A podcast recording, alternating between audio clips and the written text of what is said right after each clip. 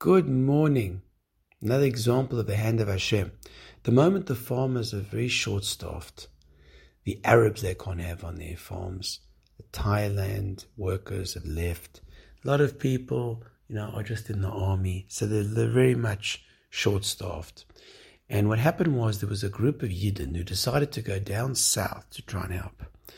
And amazingly, something went wrong and they went f- much further than the place they were supposed to get to, and they arrived at a place somewhere in the middle of nowhere, very far down south. And they didn't know where they were, and they saw a truck. And the guy said to them, he says, Well, why are you here? And he says, No, we're here to help. So he says, Come, I need your help. It turned out that this farmer was one of the biggest producers of tomatoes in Eretz Israel, and he had no means of being able to harvest them. And they arrived, this whole group, and they helped him. And they're so close to Gaza, you got between 5 and 15 seconds to duck when there's a rocket. Chas v'shalom. So one of the guys who was there asked the farmer and said, you know, can you think of something that you did?